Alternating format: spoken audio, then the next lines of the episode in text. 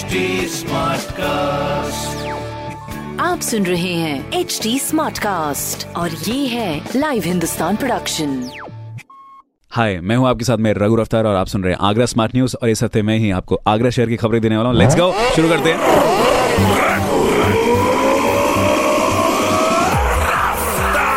हाँ जी पहली खबर, क्षेत्रीय सेवा योजन कार्यालय के एमजी रोड पर साई की तकिया स्थित परिसर में मंगलवार, यानी कल को 12 जनवरी को रोज़गार मेले का आयोजन किया जाएगा। इसमें आने वाली चार कंपनीज़ 225 वैकेंसी के लिए इंटरव्यू लेंगी। अभ्यर्थी अपना पंजीकरण सेवा आयोजन की साइट पर जाकर कर सकते हैं। लेटेस्ट फ़ोटो, रेज्यूमे, मार्कशीट्स के साथ चयन प्रक्रिया में भाग ले सकते हैं।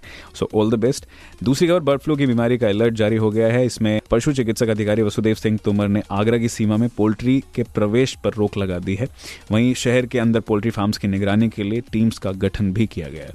तीसरी खबर, आगरा में उनतीस से इकतीस जनवरी तक होने वाली सीनियर नेशनल महिला कुश्ती चैंपियनशिप की तैयारियाँ तेज हो गई हैं। कल यानी रविवार को आगरा में दर्जन भर गाँव के जो प्रधान थे, वो और साथ में और भी लोग। बैठक करने के बाद तैयारियों पर चर्चा कर उन्होंने अंतिम रूप देने का निर्णय लिया है। तो ये थी कुछ खबरें जो कि मैंने जानी। हिंदुस्तान अखबार से आप भी पढ़िए। क्षेत्र का नंबर वन अखबार हिंदुस्तान।